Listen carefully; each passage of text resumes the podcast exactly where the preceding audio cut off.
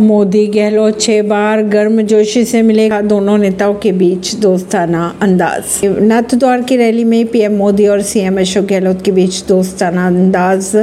नज़र आया करीब छह बार पीएम मोदी ने सीएम गहलोत से गर्मजोशी के साथ हाथ भी मिलाया। चार से पाँच बार ऐसा भी देखने को मिला जब दोनों नेता एक दूसरे से हंस हंस कर चर्चा करते नज़र आए। राजस्थान के नाथद्वारा में हुई रैली में प्रधानमंत्री नरेंद्र मोदी और मुख्यमंत्री अशोक गहलोत ने एक दूसरे पर सियासी निशाना भी साधा रैली में, जहाँ सीएम ने विपक्ष के सम्मान करने और लोकतंत्र में सबको अपनी बात कहने के अधिकार की बात कही। वहीं पीएम मोदी ने कांग्रेस शासनकाल में रुके विकास कार्यों का ज़िक्र भी किया पीएम मोदी ने सीएम गहलोत की मौजूदगी में विपक्ष पर निशाना साधते हुए कहा, हमारे देश में कुछ लोग ऐसे विकृत मानसिकता के शिकार हो चुके हैं। इनकी नकारात्मकता से भरे हुए हैं कि देश में कुछ होता है तो वे देखना नहीं चाहते। उन्हें सिर्फ़ विवाद खड़ा करना होता है। जो लोग कदम कदम पर हर चीज़ वोट के तराजू में तोलते हैं, वे कभी देश के भविष्य को ध्यान में रखकर योजना नहीं बना पाते। ऐसी ही खबरों को जानने के लिए जुड़े रहिए जनता सरिश्ता पॉडकास्ट से। परवीन